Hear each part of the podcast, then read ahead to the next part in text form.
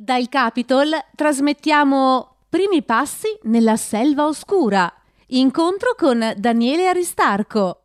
Buongiorno a tutti, benvenuti a Pordenone Legge, benvenuti a questo incontro. Insieme a voi sono felice di dare il benvenuto alla ventiduesima edizione di Pordenone Legge a Daniele Aristarco. Grazie di essere qui, gli facciamo un grande applauso. Grazie, benvenuto.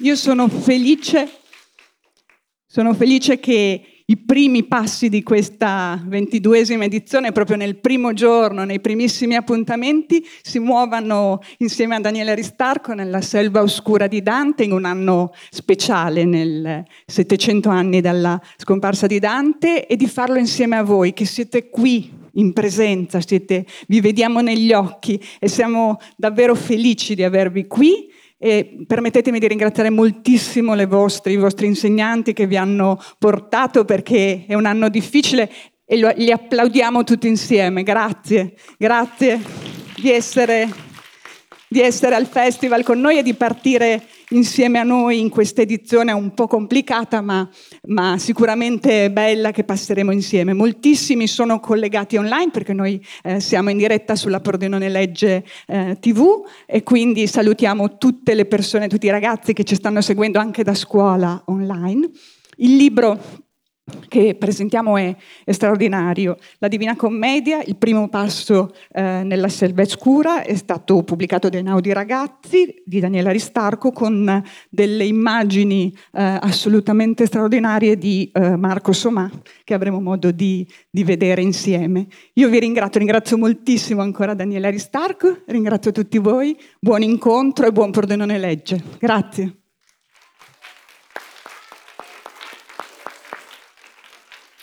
Beh, buongiorno, che responsabilità. Allora, intanto io ringrazio per questa possibilità, è bellissimo oggi essere qui, appunto in presenza e anche online, con, uh, qui ci sono quattro quarte della scuola narvesa di Pordenone. Mm? Allora faccio come quelli bravi, dico fatevi un applauso all'inizio, perché insomma è un atto pure di volontà essere qui, no? un po', richiede un po' di coraggio. E l'applauso è anche perché oggi noi cercheremo di parlare assieme, insomma, della Divina Commedia, che è un'opera che spesso mette un po' di paura a chi ci si avvicina, no? Ecco, io oggi cercherò di fare un esperimento particolare. Allora, voi dopo, se volete, qualche immagine la vedremo, ma se volete, dopo potete andare a vedere i libri, sfogliarli e rendervi conto di che cos'è, di che cosa si tratta. Il libro che ho scritto fondamentalmente è un invito alla lettura, non è una riduzione, non è una riscrittura. Noi invece oggi proviamo a fare un'altra cosa. Io vi leggerò un pezzettino del libro, ma poi cercheremo insieme di farlo tutto questo viaggio, che non significa che vi leggerò tutta la Divina Commedia, ma cercherò di raccontarvi qualche passaggio e di farvela un po' ascoltare. Perché? Perché nella mia esperienza da scrittore e anche da docente, io per un po' ho fatto l'insegnante, mi sono reso conto di questa cosa, che la Divina Commedia parla sempre a tutte e a tutti già dalla vostra età. Già alla vostra età siete in grado di entrare in questa opera e cominciare ad apprezzarla, magari non a capire tutto quello che c'è scritto, perché spesso neppure gli adulti riescono a capire tutto quello che c'è scritto in quest'opera, però di cominciare ad apprezzarla, ad ascoltarla, ad assaporarla. Hm? E mi sono reso conto che è più facile alla vostra età, a volte che alla mia, o quando si arriva al liceo. Perché? Perché si comincia a vedere tutto un po' come un obbligo, un'imposizione. Allora io credo che oggi possiamo fare questo esperimento, provare a leggere qualche pagina qualche verso e ragionare su quest'opera che è stata scritta 700 anni fa, come voi sapete. Oggi tra il pubblico ho visto avete tutti una coccarda hm, che ricorda il settecentenario di Dante, eccola lì, bellissima. Ecco, dopo 700 anni noi abbiamo questa fortuna di leggere quest'opera e riuscire abbastanza a capire la lingua, non tutto, però è una lingua che ci parla. Noi italiani siamo ancora in grado di comprenderla e proviamo a fare questo esperimento. E allora io direi andiamo senza indugio a cominciare.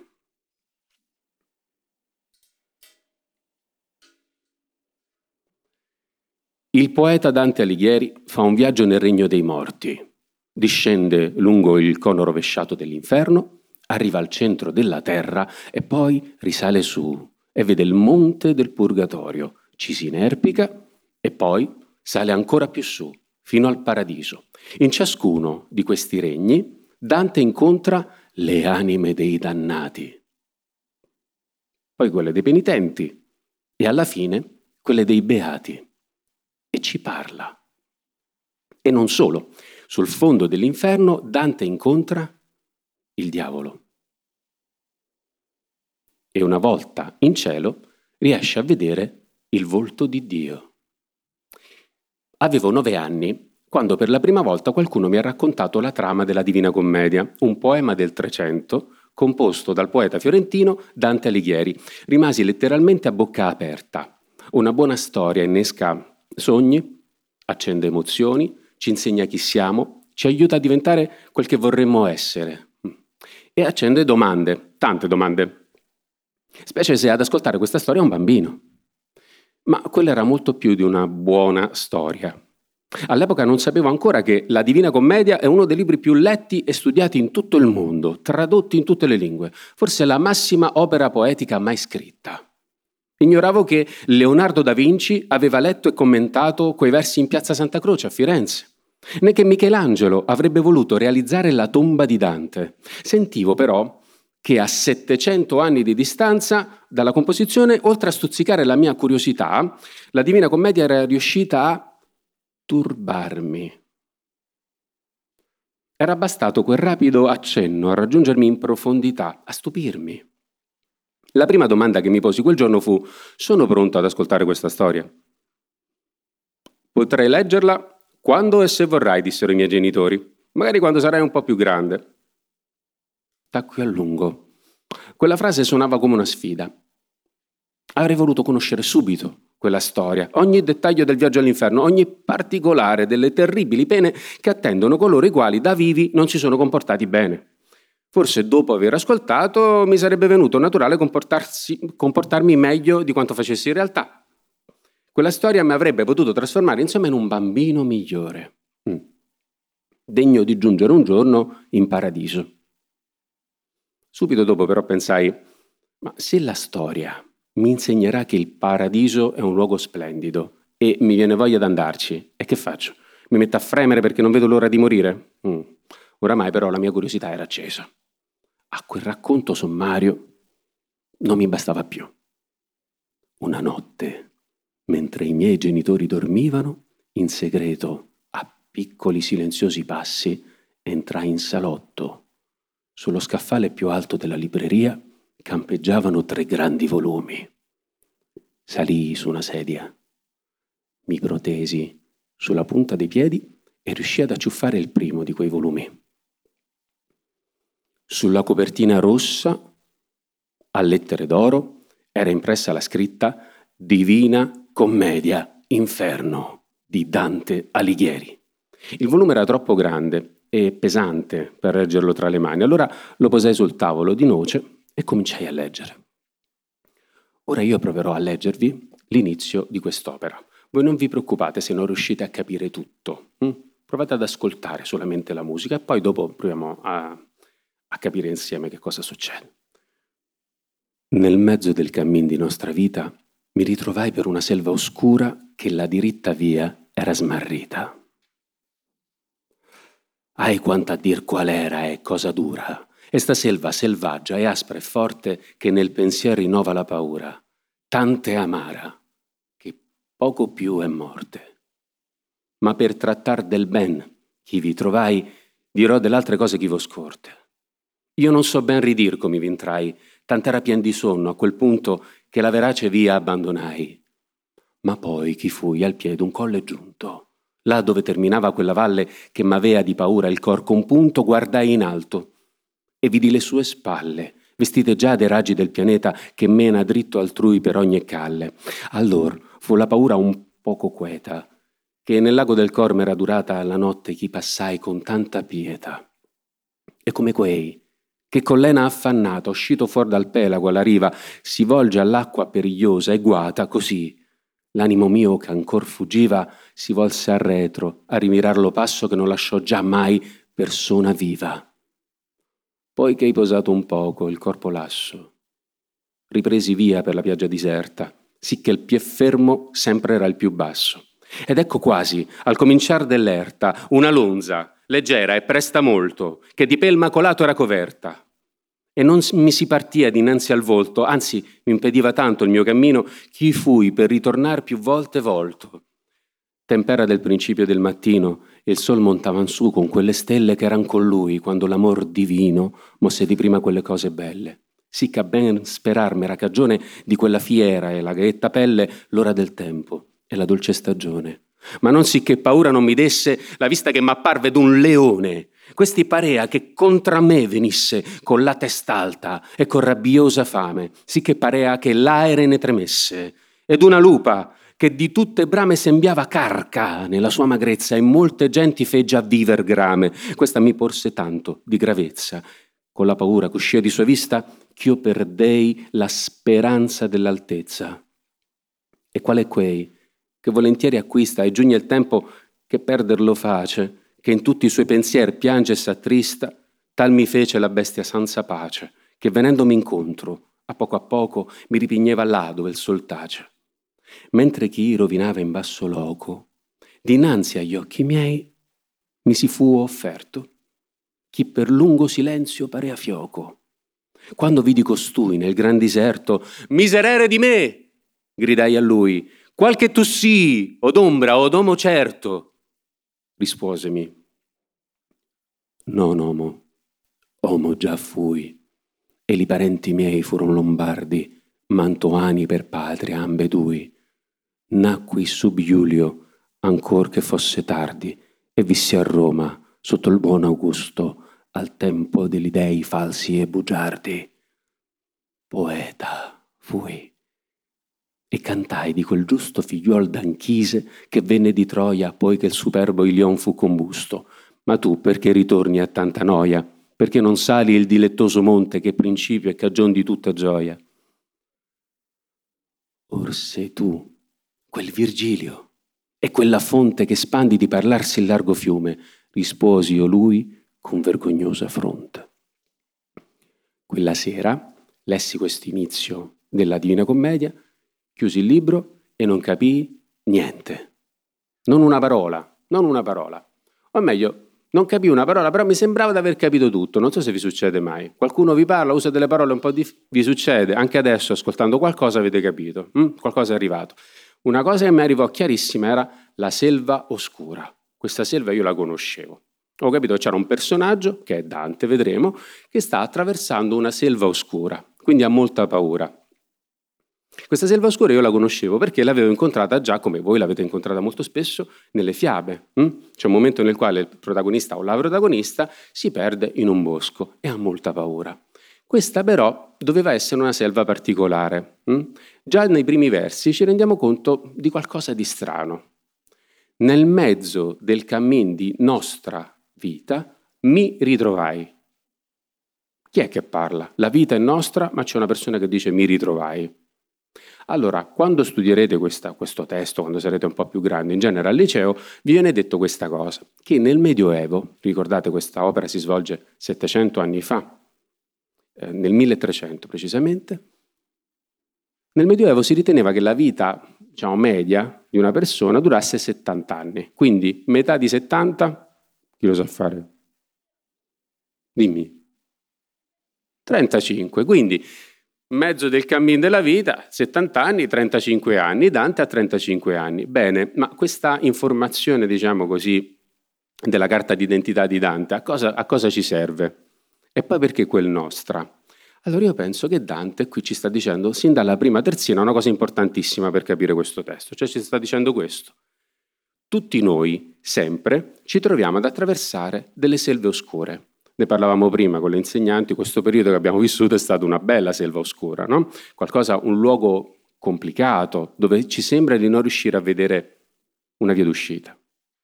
Dante però ci dice questa selva oscura è una selva oscura particolare perché si trova nel mezzo del cammino. Cosa significa? Che quando siamo piccoli, quando siamo anche più piccoli della vostra età, se ci troviamo in difficoltà, in genere aspettiamo che qualcuno venga a salvarci.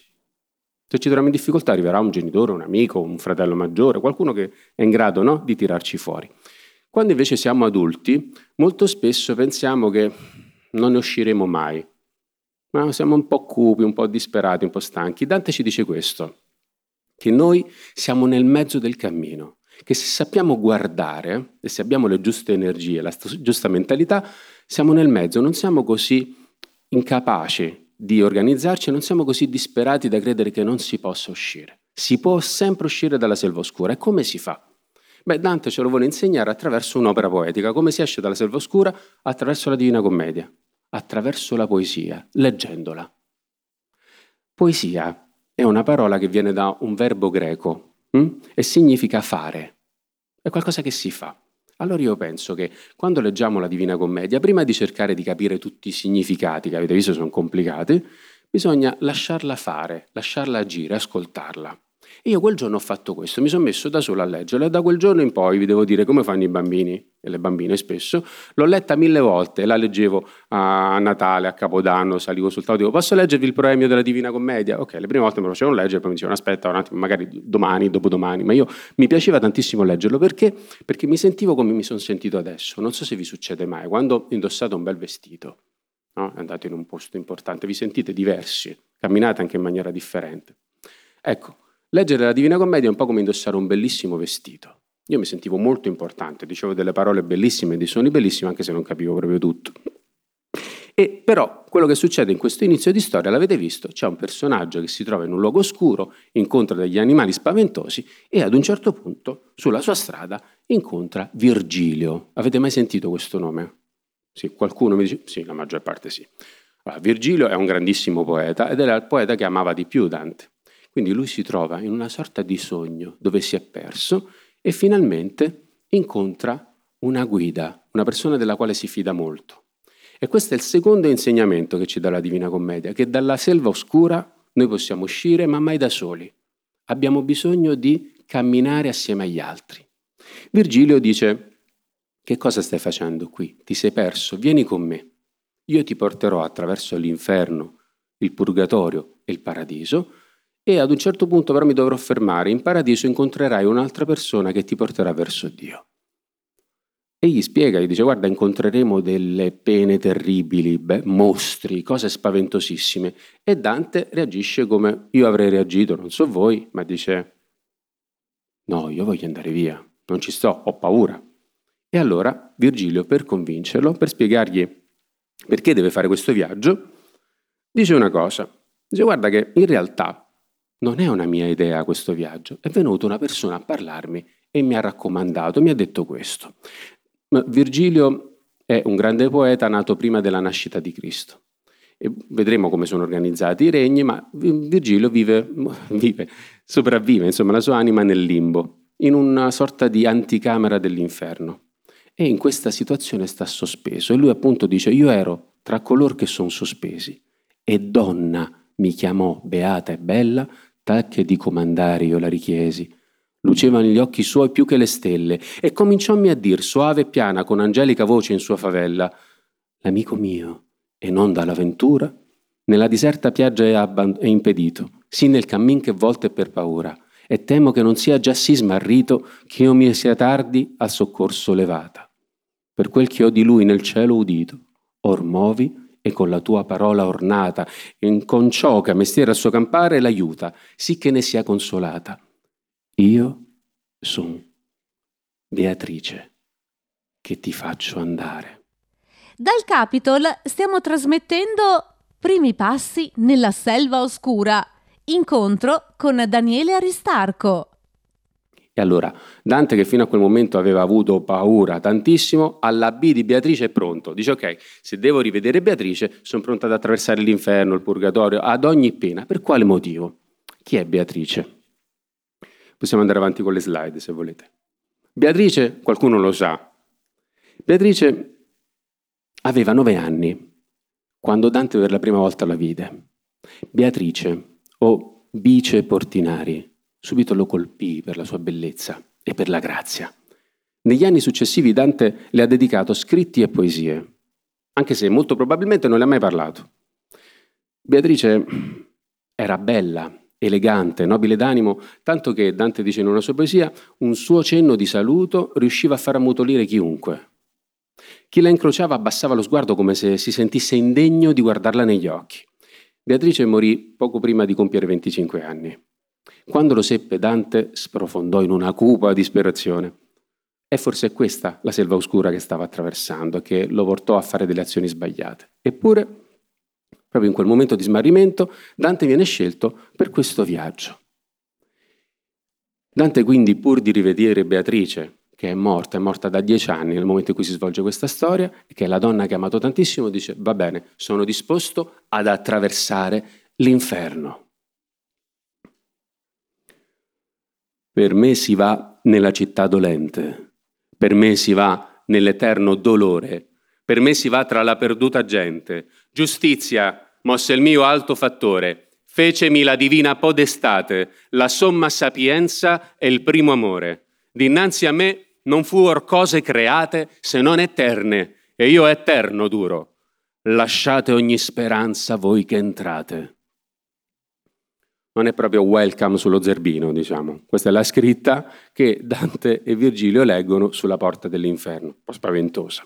Allora, come funzionano questi regni dell'aldilà? Lo sapete, sono tre. Mm? e sono popolati da tantissimi personaggi, uomini, donne, mostri, diavoli. E gli uomini e le donne provengono da luoghi ed epoche differenti. Alcuni tra loro sono grandi figure del passato, per esempio ci sono poeti, giudici, scrittori, scrittrici, um, donne guerriere, regine, altre sono persone comuni, personaggi della mitologia o della letteratura. Dante li riconosce tutti, attraversa questi regni e vede tutte queste persone che hanno una sola cosa in comune, sono morte. Alcune le ha conosciute davvero, molte sono suoi amici, per esempio, persone che ha vissuto, eh, che ha conosciuto durante la sua vita. E c'è stato uno scrittore che dice che stranamente l'inferno è pieno di toscani. No? Tutte le persone che incontra sembra che tutte, vengano tutte da Firenze o dalla Toscana.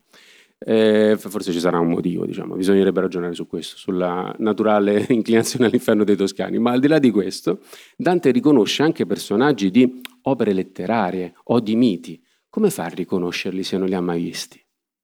Li riconosce perché li ha letti, li ha conosciuti attraverso le opere. Ed è bellissima questa idea, no? che noi attraverso la letteratura e lo studio siamo in grado di conoscere, poi il mondo è un po' più comprensibile. E quindi lui si muove tra queste persone e rivolge la parola a tutti loro. Soprattutto ci sta dicendo questo, che eh, questo gioco che lui fa è, immaginate, come andare al cinema e vedere un film nel quale recitano tutti gli attori della storia del cinema e tutti i personaggi, tutti insieme. Quindi tantissime figure, tantissime immagini con le quali lui si può divertire ad immaginare una nuova storia. Attraverso i suoi scritti Dante ha indagato quello che noi chiamiamo il mistero dei sentimenti, i segni profondi dell'animo umano.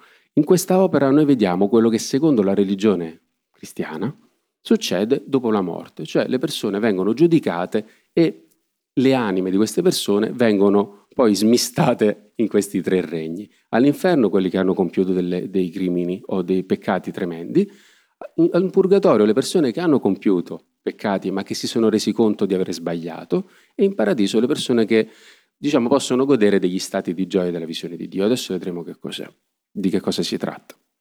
Ma soprattutto Dante vuole dimostrare una cosa, che se vi guardate adesso attorno, e poi guardate dentro di voi e poi chiudete gli occhi e provate a immaginare tutto sottostà ad una regola comune che è l'ordine, l'armonia. Dante vede un disegno in ogni cosa, in ciascuno di noi e dove c'è un disegno c'è una mano che ha disegnato. E quindi Dante pensa che solo guardare il tuo volto o il suo mi dà la possibilità di comprendere che Dio c'è, esiste e che ha disegnato ciascuno di noi. E così questi tre regni rispondono a questa idea di armonia. Dante è il protagonista della storia, l'avete visto. Che idea aveva di sé? Hm? Immaginate un autore che scrive un'opera nella quale lui è il protagonista. E che protagonista è? Beh, c'è un punto nel quale Dante sta attraversando l'inferno e incontra i più grandi poeti della storia. Ci sono Omero, ci sono i poeti che lui ama di più e questi poeti gli dicono vieni con noi, lo prendono sotto braccio. Quindi immaginate un poeta che ha una grande idea di sé. Eppure aveva ragione. Se dopo 700 anni lo stiamo ancora leggendo, evidentemente era un poeta all'altezza di, di Omero e dei grandi del passato. Però poi mentre leggiamo questa storia ci rendiamo conto che Dante ha sempre difficoltà a fare praticamente tutto. Ha paura, cerca di scappare, molto spesso non sa come comportarsi e Virgilio, che è la sua guida, gli dice abbassa gli occhi, saluta, inginocchiati. Addirittura quando Dante si inchioda, come a volte succede, no? quando abbiamo paura, Virgilio lo abbraccia, lo solleva e lo porta con sé fisicamente. Ma soprattutto Virgilio fa una cosa importantissima. Ora, non so se avete visto le immagini nei telegiornali in questi giorni, per esempio delle persone, degli uomini, le donne, i bambini che stanno andando via dall'Afghanistan. Ne avrete viste tantissime in questi anni. E immaginate questa condizione, quando si è in viaggio e non hai nulla, non hai niente, quando un papà o una mamma non hanno nulla da offrire ai figli per sostenerli, per dargli coraggio, che cosa fanno? Parlano, ci parlano, raccontano.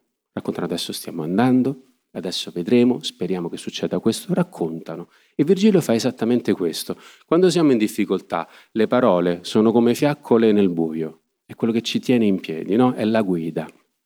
E Virgilio effettivamente deve fare questo molto spesso con Dante. E lo deve fare soprattutto man mano che si scende giù nell'inferno e si incontrano peccatori e pene sempre più spaventose. Voi sapete che fondamentalmente in questo sistema una persona, una volta morta, viene giudicata e in base alla pena che ha compiuto, al peccato che ha compiuto, viene condannata, la cosiddetta pena del contrappasso. Ovvero gli viene combinata una pena che ha a che fare con il, compi, diciamo, con il peccato che ha compiuto. Per esempio, nel secondo cerchio, quello dei lussuriosi, cioè di persone che si sono lasciate andare alla passione, si sono lasciate trasportare dalla passione, sono trasportati da, i lussuriosi sono trasportati da una bufera infernale che non si ferma mai. Come in vita si sono fatti travolgere dalle passioni, così ora sono travolti dalla tempesta. Adesso cercheremo di capire che cos'è questo peccato. Per Dante fondamentalmente il peccato è un'incapacità di vedere, di vedere gli altri. Faccio un esempio. Per Dante è un peccato essere golosi. Perché? Se io mh, mm, vedo una bella torta e ne mangio una fetta, mangio due, ne mangio tre, mangio tutta la torta. Eh, so, sono, sono goloso. Perché devo finire all'inferno? Allora, dimmi, secondo te?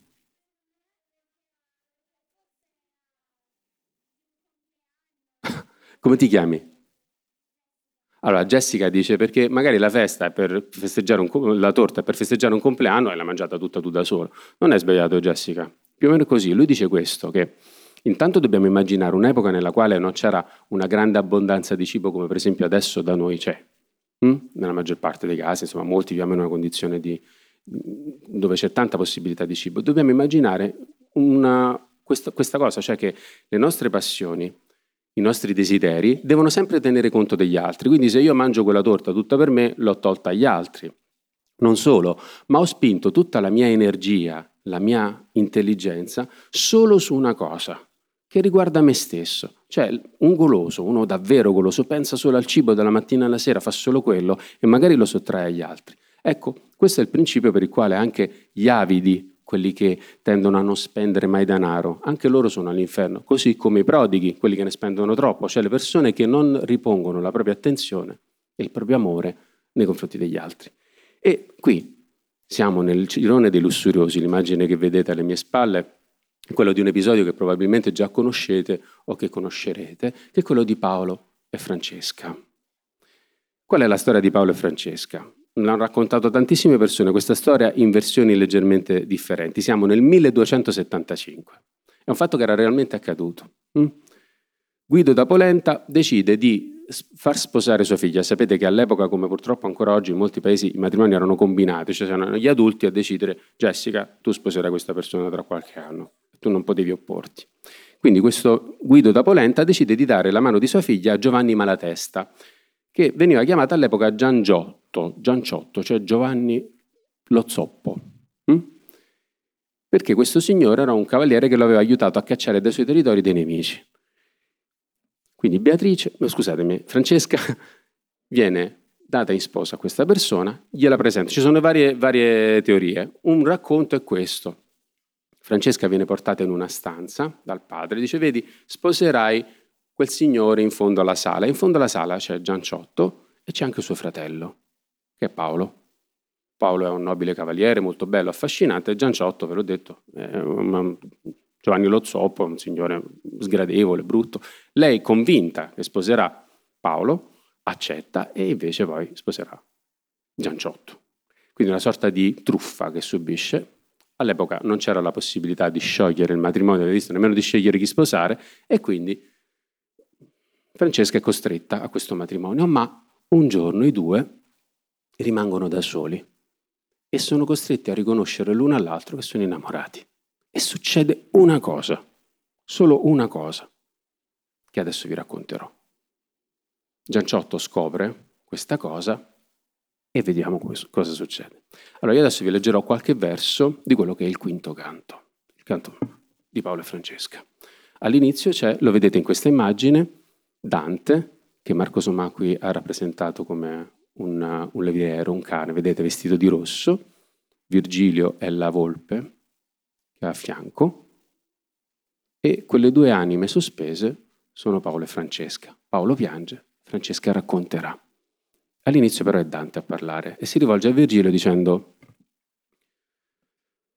Io cominciai, poeta, volontieri parlerei a quei due che insieme vanno e paiono sì al vento esser leggeri ed egli a me. Vedrai, quando saranno più presso a noi e tu a lor li priega, per quell'amor che ei mena ed ei verranno. Sì tosto, come il vento a noi li piega, mossi la voce. O anime affannate, venite a noi parlar, s'altri non niega. Quali colombe, dal disio chiamate, con l'ali alzate e ferme al dolce nido, vegnon per l'aere, dal voler portate, cotali uscir della schiera oveddido, a noi venendo per l'aere maligno, sì forte fu l'affettuoso grido. O animal grazioso e benigno, che visitando vai per l'aere perso noi, che tignemmo il mondo di sanguigno. Se fosse amico il Re dell'universo, noi pregheremmo Lui della tua pace, poiché hai pietà del nostro mal perverso. Di quel che udire e che parlar vi piace, noi udiremo e parleremo a voi, mentre che il vento come fa? Ci tace. Siede la terra dove nata fui, sulla marina, dove il Po discende, per aver pace coi seguaci sui. Amor, ch'al cor gentil ratto s'apprende. Prese costui, della bella persona che mi fu tolta, e il modo ancor m'offende. Amor, ch'annullo amato amar perdona, mi prese del costui piacer sì forte che, come vedi, ancor non m'abbandona. Amor condusse noi ad una morte. Caina attende chi a vita ci spense. Queste parole da lor ci fuor porte. Quando io intensi quell'anima offense, chinai il viso e tanto il tenni basso finché il poeta mi disse che pensa. Quando risposi cominciai io lasso. Quanti dolci pensier, quanto disio menò costoro al doloroso passo. Poi mi rivolsi a loro e parlai io e cominciai. Francesca, i tuoi martiri a lagrimar mi fanno tristo e pio, ma dimmi, ai tempi dei dolci sospiri, a chi e come concedette amore che conosceste i dubbiosi disiri? E quella a me, nessun maggior dolore che ricordarsi del tempo felice nella miseria, e ciò sa il tuo dottore. Ma se a conoscere la prima radice del nostro amore tu hai cotanto affetto, dirò come colui che piange e dice. Noi leggevamo un giorno per diletto, di lanciallotto come amor lo strinse, soli eravamo, e senza alcun sospetto. Per più fiate gli occhi ci sospinse quella lettura e scolorocci il viso. Ma solo un punto fu quel che ci vinse. Quando leggemmo il disiato riso esser baciato da cotanto amante, questi, che ma da me non fia diviso, la bocca mi baciò, tutto tremante. Galeotto fu il libro e chi lo scrisse. Quel giorno più non vi leggemmo avante. Mentre che l'uno spirito questo disse, l'altro piangea, sì che di pietà io venni meno, così come io morissi, e caddi come corpo morto cade. Perché Paolo e Francesca sono all'inferno? Avete sentito la, la loro storia? Sono due persone che si innamorano e il gesto, che cosa succede? Stanno leggendo assieme un libro. Forse vi è capitato di vedere questi libri, ehm, questi grandi manoscritti del Medioevo, sono dei libri molto grandi che si possono leggere stando uno a fianco all'altro. E probabilmente il loro sguardo si incrocia e lui le bacia la bocca tremante. Perché sono all'inferno due persone che si amano? È questo che chiede Dante. Come mai l'amore vi ha condotto qui? Per te?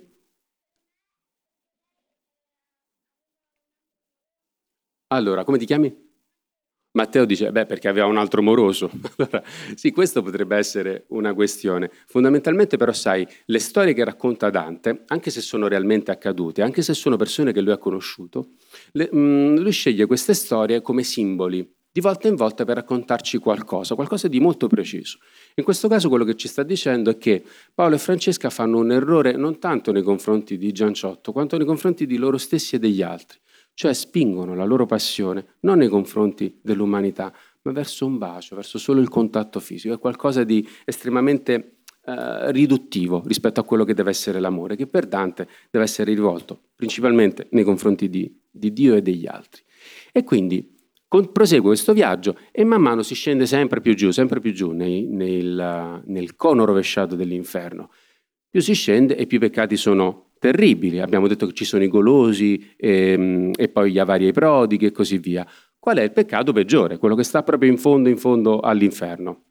Allora, da bambino, quando ho letto la Divina Commedia, mi sono chiesto, ho visto l'elenco dei peccati ho detto, caspita, questi io li ho fatti più o meno tutti, ho nove anni. Quando morirò, in quale girone sarò, sarò assegnato? E allora chiesi a mia nonna all'epoca, dico, ma qual è Qual è il peccato più grave? Cioè, come, come si decide in quale girone si va? E lei mi disse, guarda, di tutti i peccati quello più grave. E quindi le ho chiesto, ma qual è il peccato più grave? E lei mi ha risposto proprio senza un minimo indugio, il peccato più grave è non rispondere immediatamente agli ordini della nonna. Io ho letto la Divina Commedia più volte, questo peccato non l'ho incontrato. Secondo Dante, il peccato più grave, i peccati più gravi che gli uomini possono commettere, gli esseri umani possono commettere, è sono questi. Tradire la fiducia. Di quante persone vi fidate? Noi ci fidiamo di quelle che conosciamo bene, di quelle che si curano di noi, degli amici. Hm? In genere li scegliamo e quando ci fidiamo di qualcuno ci affidiamo, smettiamo di chiederci ci sta rispondendo, ci sta dicendo il vero, è sincero, ci fidiamo. Se quella persona tradisce la nostra fiducia, sta commettendo il peggiore dei peccati. Anche tradire la fiducia in se stessi è un peccato. Non dare mm, importanza alle parole e ai sentimenti, è un'opera poetica, insomma, questo dà la massima importanza. E quindi man mano che si scende giù si incontrano i traditori, i traditori della fiducia degli altri, degli amici, dei benefattori e addirittura dello Stato. E finalmente arriviamo nel cono finale dell'inferno. Hm?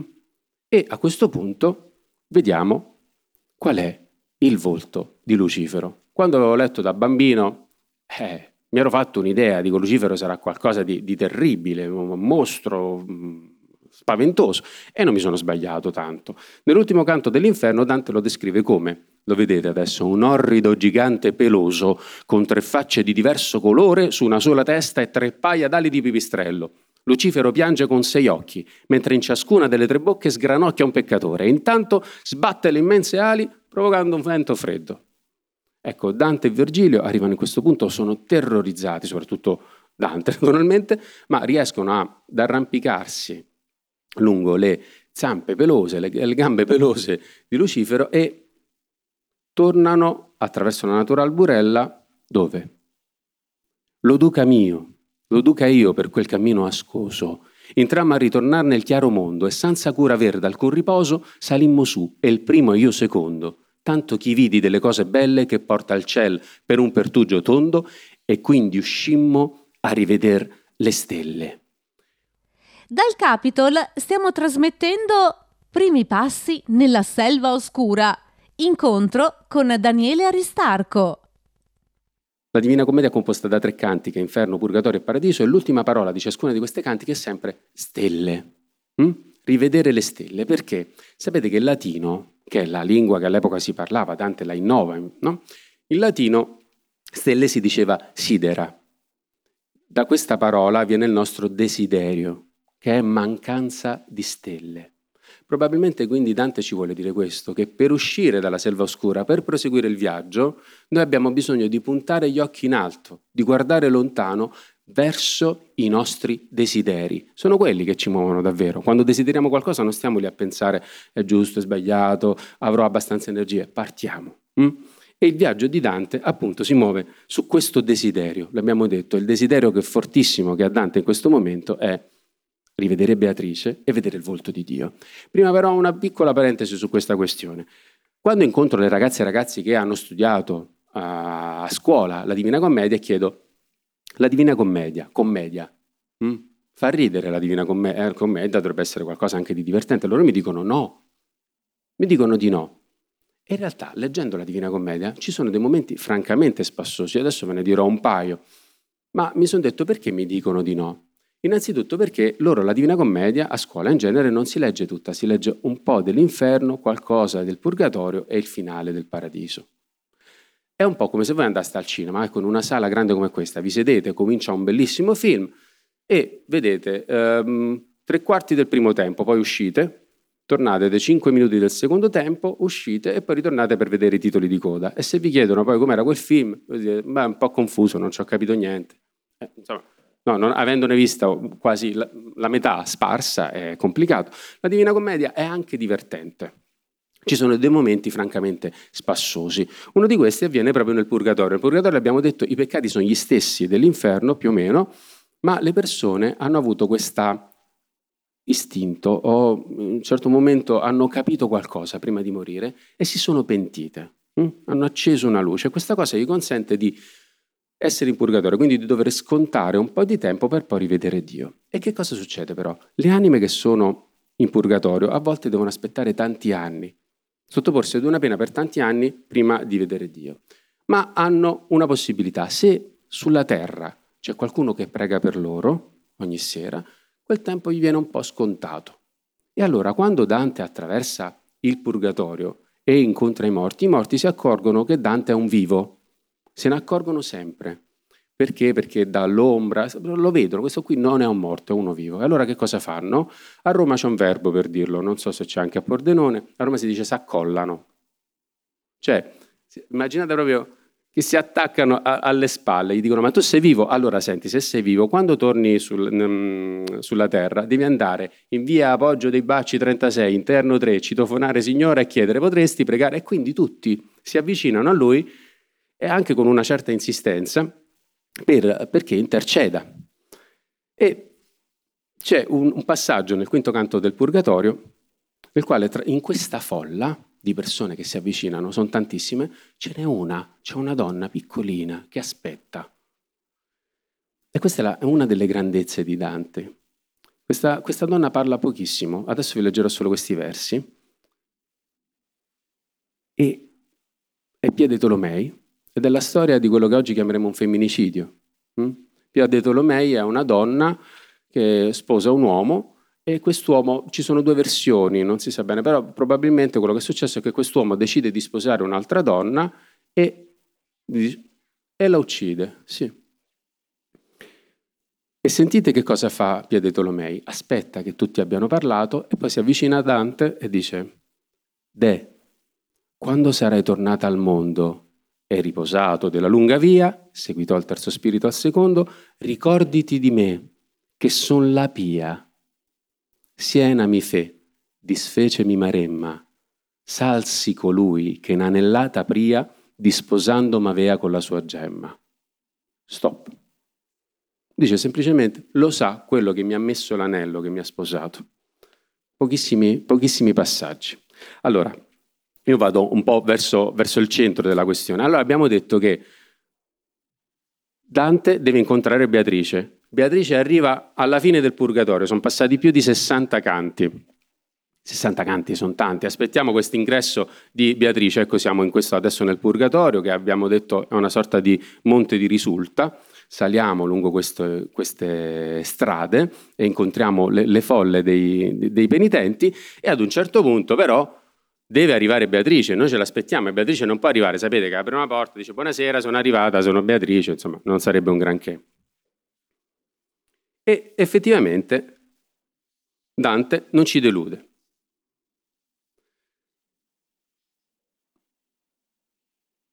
Siamo, siamo in purgatorio. Dante sta osservando una processione. E sapete come succede? Forse è successo anche a voi. Ci sono dei momenti nei quali abbiamo una sorta di premonizione. Hm? Mettiamo, entrate in un locale, una gelateria, e sentite che incontrerete una persona, quella persona effettivamente è lì. Vi è mai successo? Oppure vi svegliate una mattina pensando, non so, di voler fare una cosa e quella cosa succede. No, una sorta di sensazione. Ecco, Dante ha questa percezione, sente che sta per arrivare Beatrice. E ad un certo punto appare una sorta di carro. Hm? Prima però che arrivi tutto questo, Dante ha questa percezione, che cosa fa? Si gira, si volta verso Virgilio e Virgilio non c'è più. Si volta verso Virgilio che l'ha accompagnato per tutto il tempo, la sua guida. Virgilio è sparito, il dolce padre lo chiama Dante. Virgilio non aveva di sé lasciati scemi era rimasto senza. Per quale motivo Virgilio, che l'ha accompagnato per tutto quel tempo, improvvisamente sparisce? Beh, per un motivo molto semplice. Questo lo sanno molto bene gli adulti. Che il compito dell'educatore ad un certo punto è quando ci si rende conto di un padre, di un insegnante, ci si rende conto che voi siete grandi, è fare un passo indietro. È la cosa più complicata al mondo. E, da, e Virgilio fa questo, fa un passo indietro e lascia lo spazio a Beatrice perché arrivi. Beatrice arriva su un enorme carro circondata da candelabri, insomma è qualcosa, una sorta di, di, di, carro di carnevale enorme, dal quale scende, scende con un velo in realtà, perché immagino che se si fosse mostrata immediatamente a Dante in tutta la sua bellezza, Dante sarebbe morto davvero, ma noi servi, insomma, sarebbe stato un finale eh, monco. E quando arriva, Dante la guarda, la guarda come se dovesse sfamarsene, dice devo disbramare una decennale sete, cioè mangiarla con gli occhi.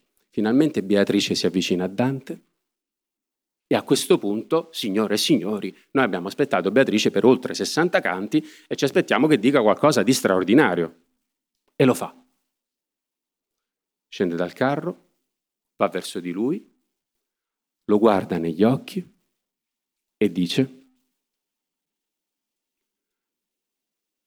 Dante. Lo chiama per nome. È la prima volta nella Divina Commedia, la prima e l'ultima volta che viene chiamato per nome.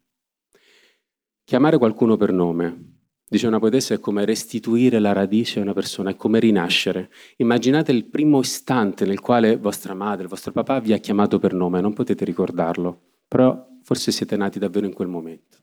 Quando si entra in un posto no, per la prima volta a scuola e ti chiamano per nome, sei una persona.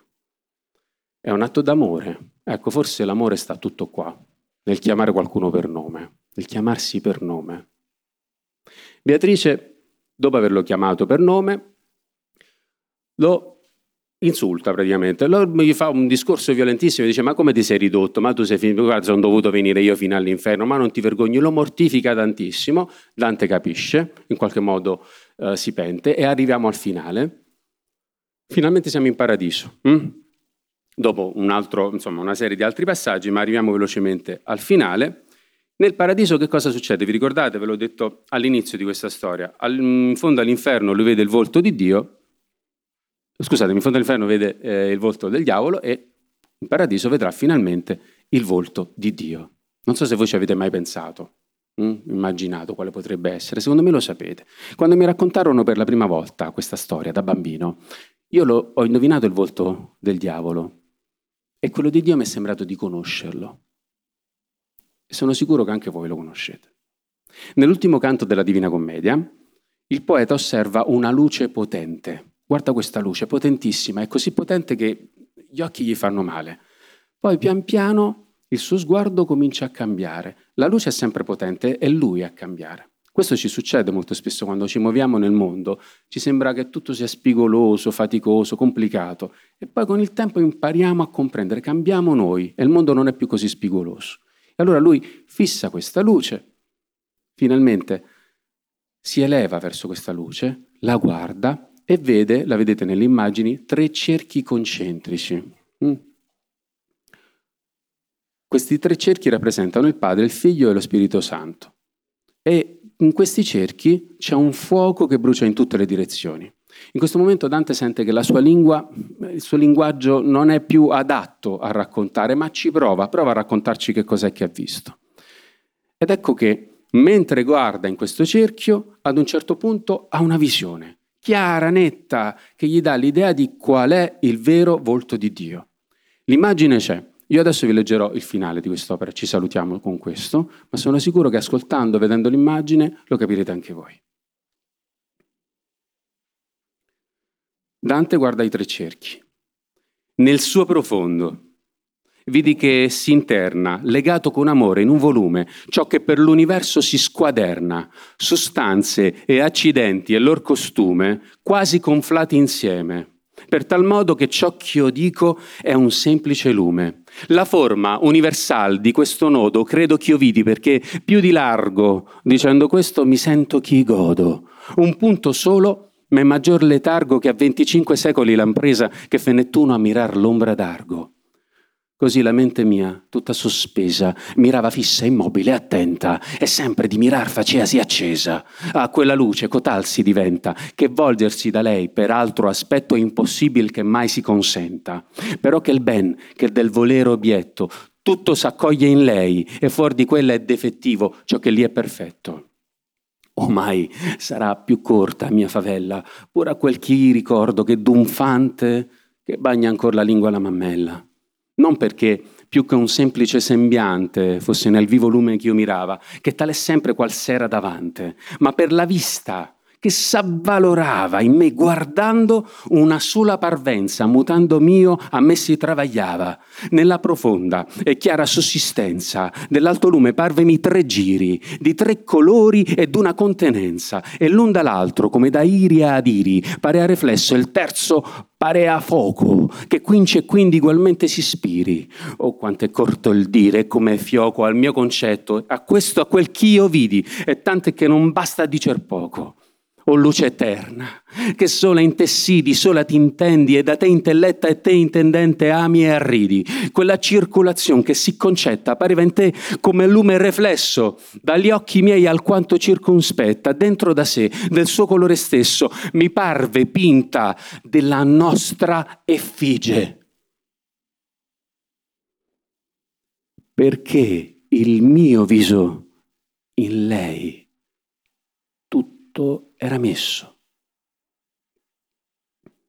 Qual è il geometra che tutto s'affigge per misurarlo cerchio e non ritrova, pensando, quel principio dell'indige, tale era io a quella vista nuova. Veder volea come si convenne l'imago al cerchio e come vi si indova, ma non era andacciò le proprie penne se non che la mia mente fu percossa da un folgore in che sua voglia venne, all'alta fantasia qui manco possa. Ma già volgeva il mio disio e il velle, siccome rota chi ugualmente mossa, l'amor. L'amor. L'amor che muove il sole e l'alte stelle.